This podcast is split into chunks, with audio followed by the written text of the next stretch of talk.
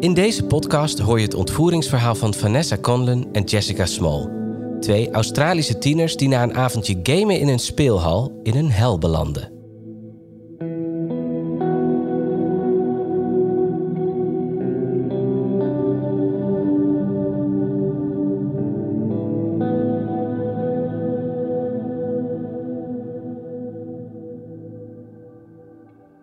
Je luistert naar Ontvoerd de podcast. Ik ben Maya Noordam en zit hier in de studio samen met Kevin van den Berg. Zoals iedere week duiken we in een ontvoeringszaak die wereldwijd voor opschudding heeft gezorgd. Kijk op Instagram en Facebook om een beeld te krijgen bij de ontvoeringszaken die we bespreken. Op Instagram doe je dat via ontvoerd de podcast. Onze waargebeurde ontvoeringsverhalen bevatten schokkende details over geweld, seksueel misbruik, claustrofobie en of mishandeling. Ben je jonger dan 18 jaar of gevoelig voor deze details? Dan adviseren we je om niet naar onze podcast te luisteren. Dit is Ontvoerd, aflevering 43, Achterom kijken. Jessica Small wordt geboren op 27 juli 1982 in Perth in Australië als jongste dochter van moeder Ricky en vader Stephen Small. Wanneer ze twee jaar oud is, gaan haar ouders uit elkaar en haar moeder verhuist met Jessica en haar twee andere kinderen, Rebecca en Matthew, naar Bathurst, een klein plaatsje vlakbij de Blue Mountains en New South Wales. Jessica groeit op tot een klein, slim en ondeugend meisje met veel sproeten. Ze houdt van kinderen en dieren en is een gezond, blij meisje met veel dromen. Haar leven kent echter weinig structuur of stabiliteit. Ze heeft vaak ruzie met haar moeder Ricky over vrijwel alles. Moeder Ricky gaat zo'n drie keer per week op pad om boodschappen te doen, maar komt dan vaak terecht in de Kings Hotel, waar ze al het boodschappengeld uitgeeft aan alcohol en flink dronken wordt. Hierdoor is er vaak geen geld meer voor boodschappen en daarom is er bijna nooit eten in huis. Tegen de tijd dat Jessica 15 jaar oud is, is ze gestopt met school. Ze heeft geen baan en geen vaste verblijfplaats. Ze wisselt een beetje af tussen de huizen van familieleden en vrienden. Vanessa Conlon, die ze kent van de middelbare school, is haar beste vriendin. De meiden hebben veel gemeen en zien elkaar bijna elke dag.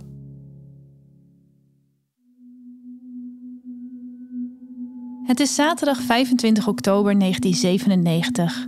De 15-jarige Jessica en Vanessa gaan laat in de avond naar de Amuse Me speelhal in Bathurst. Ze zijn niet de enige. Die avond is er een grote groep leeftijdsgenoten en Jessica en Vanessa brengen de tijd door met poelen en dansen. Jessica drinkt die avond wat alcohol, twee of drie drankjes en raakt een beetje aangeschoten.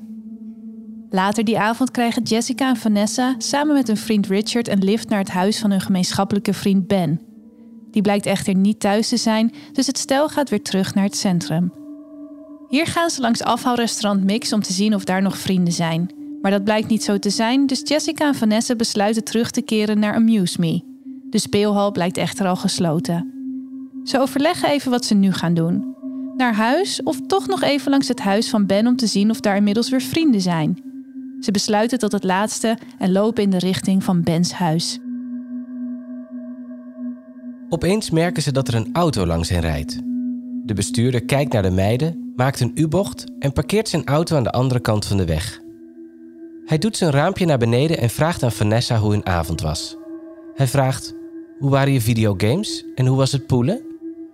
Vanessa realiseert zich dat de man ze blijkbaar heeft gezien bij de Amuse Me speelhal en zegt dat het allemaal prima was. De man vraagt wat de meiden van plan zijn en waar ze naartoe gaan. Vanessa zegt dat ze op weg zijn naar een vriend en de man biedt aan om zijn lift te geven. De meiden liften wel vaker, dus ze maken gretig gebruik van het aanbod. Vanessa stapt voorin en Jessica achterin en ze vertellen de chauffeur dat ze naar Hereford Street willen. Hij knikt en rijdt weg. Wanneer ze aankomen bij Hereford Street, wijst Vanessa in de richting van een verlicht huis aan het einde van de straat. Ze vraagt of de man hen daar wil afzetten en hij zegt ja, dat kan ik doen.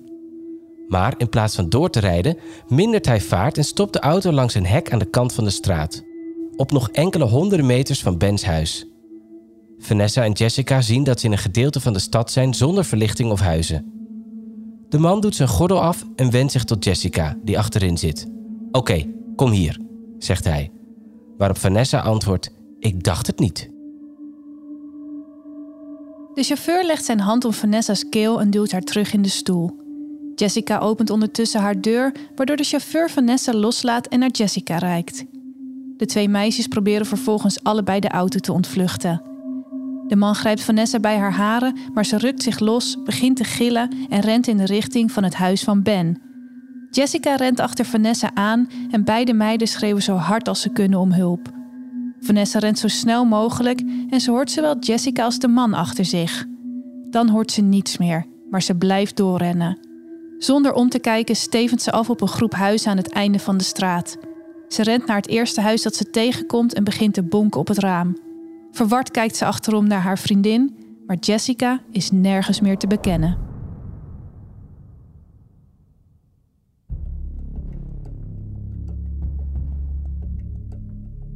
Vanessa blijft bonzen op de deur en de ramen van het huis om de bewoners wakker te maken. Help alsjeblieft, roept ze. Faye Connors is bewoonster van het huis en wordt wakker van het rumoer. Ze loopt naar de voordeur en doet open. Daar ziet ze een doodsbang meisje dat helemaal wit ziet. Faye denkt eerst dat het meisje ziek is, maar Vanessa begint in paniek tegen haar te praten. Faye kan er geen touw aan vastknopen en snapt niet wat er is gebeurd, maar Vanessa blijft maar herhalen: Mijn vriendin, mijn vriendin, je moet me helpen om mijn vriendin te vinden. Faye belt de politie en twee agenten haasten zich naar het huis. Daar treffen ze Vanessa aan, nog altijd in paniek. Ze huilt, trilt en kan nog steeds niet goed uit haar woorden komen. Een van de agenten verklaart later dat hij een lange tijd niet iemand had gezien die zo over haar toeren was. Het duurt zo'n vijf minuten voordat ze haar dusdanig hebben gekalmeerd dat Vanessa kan vertellen wat er is gebeurd. Regisseurs McFarland en Rooney rijden vervolgens samen met Vanessa door verschillende delen van Bathurst in een poging om de witte vierdeursauto te vinden die overeenkomt met de beschrijving die Vanessa heeft gegeven. Volgens haar ging het om een Holden Commodore. Ze vinden echter niets. De auto en Jessica zijn spoorloos verdwenen. Vanessa gaat mee naar het huis van Jessica, waar moeder Ricky nog wakker is. Vanessa vliegt Ricky om de hals en begint hysterisch te huilen. Ricky weet direct dat het helemaal mis is. Haar dochter Jessica is ontvoerd.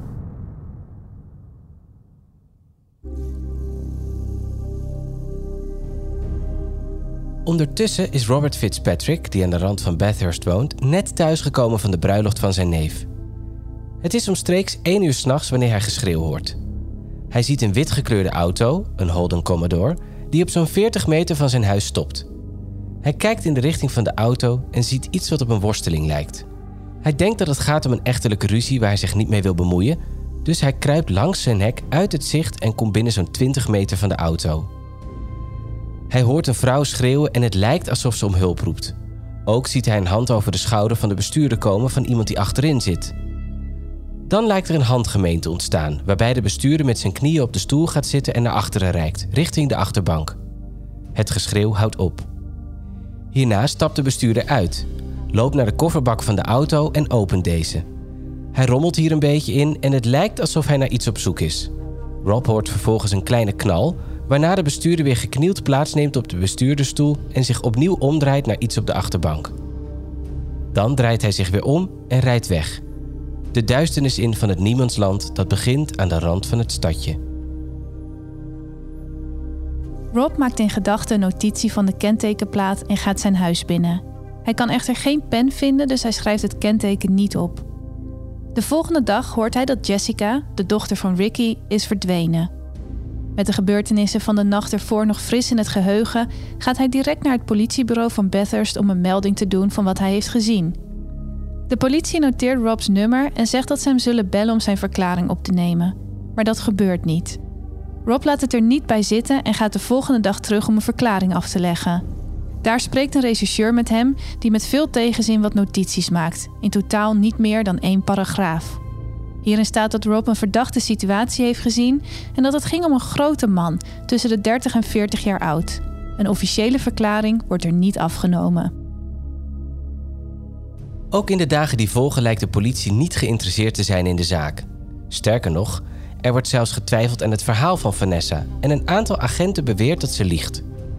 De meiden zijn in het verleden vaker in de problemen gekomen en Jessica komt zogezegd uit het verkeerde deel van het dorp, dus haar ontvoering wordt niet echt serieus genomen en de politie doet niets. Ze beweren dat Jessica gewoon is weggelopen. Jessica's familie en vrienden zijn radeloos. Ze weten niet wat ze moeten doen en waar ze kunnen zoeken. Moeder Ricky hoopt en bidt dat haar dochter sterk genoeg is om te ontsnappen en dat de politie de zaak snel serieus gaat nemen. Dat gebeurt echter niet. De dagen worden weken en de weken worden maanden zonder enig teken van Jessica.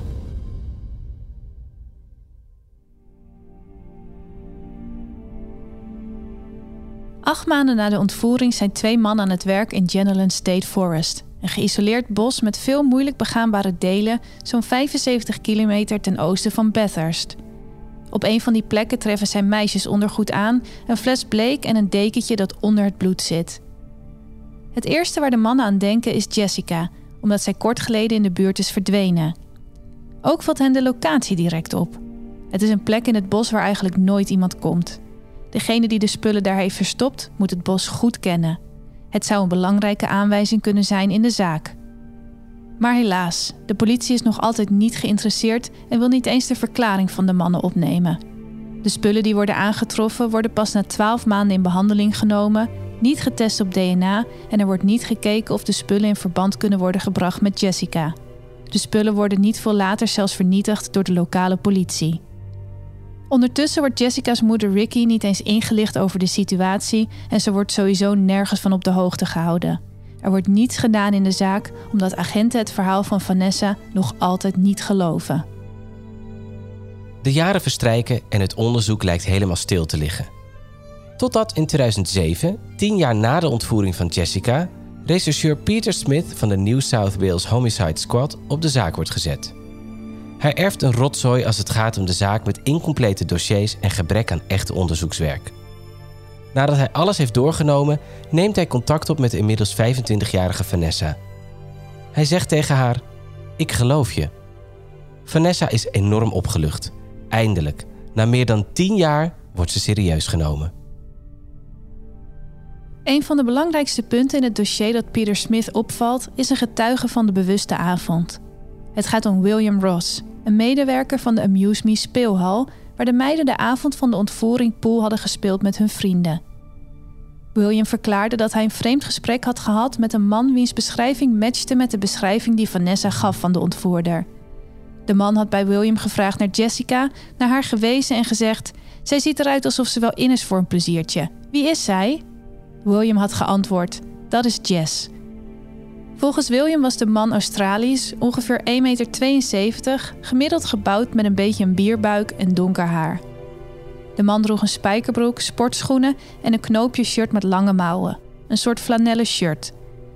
Ook had hij een setje sleutels aan iets van een haakje aan zijn broek.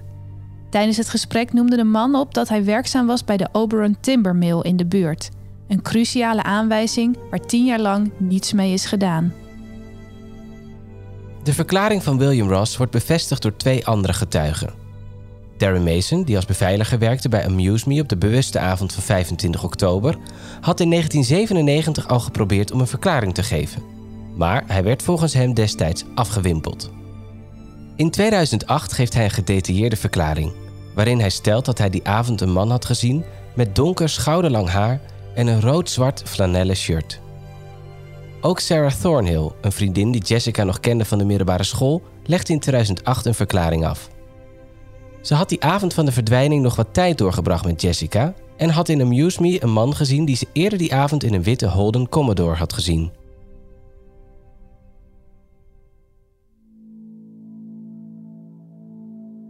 Aanleiding van dit aanknopingspunt beginnen detective Peter Smith en zijn team in 2011 met het ondervragen van 400 mannen die in oktober 1997 werkzaam waren bij de Oberon Timber Mill. Hun onderzoek brengt ze door heel Australië en zelfs in het Verenigd Koninkrijk. Ze slagen erin om de lijst terug te brengen tot slechts twee namen: Andrew McBride en Craig Robertson. Beide waren mogelijk in de regio rond de tijd van Jessica's verdwijning, hadden bij de Oberon Timbermill gewerkt, voldoen aan de algemene beschrijving van verschillende getuigen en verlieten mogelijk de regio vlak na Jessica's verdwijning. Ook hadden ze waarschijnlijk toegang tot een witte Holden Commodore, hadden een voorliefde voor jonger uitziende vrouwen, een geschiedenis van geweld tegen vrouwen en een gebrek aan een duidelijk alibi voor de avond. Veel mensen denken dat Andrew McBride de dader is. Er bleken namelijk gaten te zitten in zijn Holden Commodore destijds. En Vanessa had verklaard dat de auto waarin zij voorin was gestapt gaten had zitten bij de zijkant van de bijrijderstoel. McBride werkte al een jaar bij de Oberon Timbermill, maar verdween een dag na Jessica's verdwijning zonder iets te zeggen. Ook heeft hij een geschiedenis met het lastigvallen van tienermeisjes. In 1997, het jaar van de ontvoering van Jessica, gaf hij vaak alcohol en marihuana aan twee 15-jarige meisjes die hij had ontmoet, omdat hij een relatie had met een van hun moeders. Hij had uiteindelijk seks met een van de meiden, net na haar 16e verjaardag. McBride was destijds 37 jaar oud.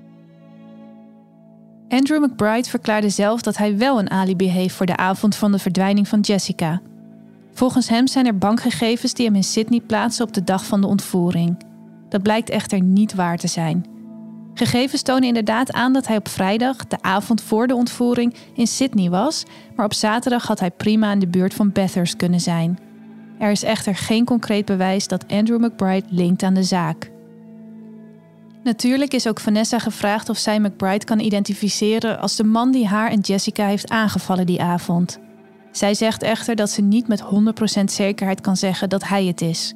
Het breekt naar eigen zeggen haar hart.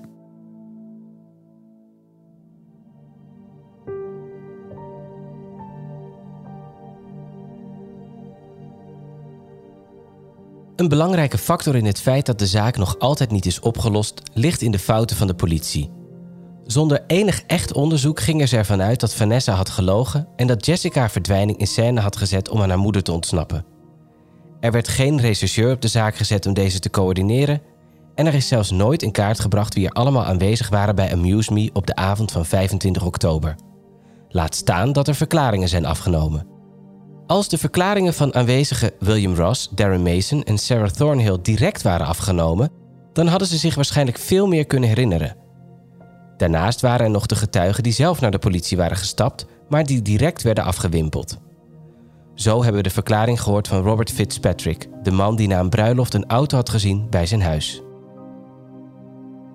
Maar ook Colin Cole had contact opgenomen met de politie om te verklaren dat hij in de nacht van 25 op 26 oktober 1997 over straat reed toen hij een vieze witte Commodore had zien rijden op hoge snelheid met de koplampen uit. Hij had zo hard moeten remmen voor de auto dat hij aan de andere kant van de weg terecht was gekomen. De auto reed vervolgens in de richting van Oberon, waarna de bestuurder de lichten aandeed. Diane Edmonds verklaarde dat ze op 27 oktober, de maandag na de ontvoering, de achterlichten van een auto had gezien die over een bospad reed richting een kreek tegenover haar huis. Daar reed nooit een auto en ze was bang dat het jongeren waren die gingen feesten en drinken. Ze had daarom de politie gebeld, maar er werd geen verklaring afgenomen. Pas in 2012 deed ze haar verhaal en dat werd als zo relevant beschouwd dat er een reconstructie werd georganiseerd en er werd gegraven in de buurt van de kreek. Het lichaam van Jessica of ander bewijs werd echter niet gevonden.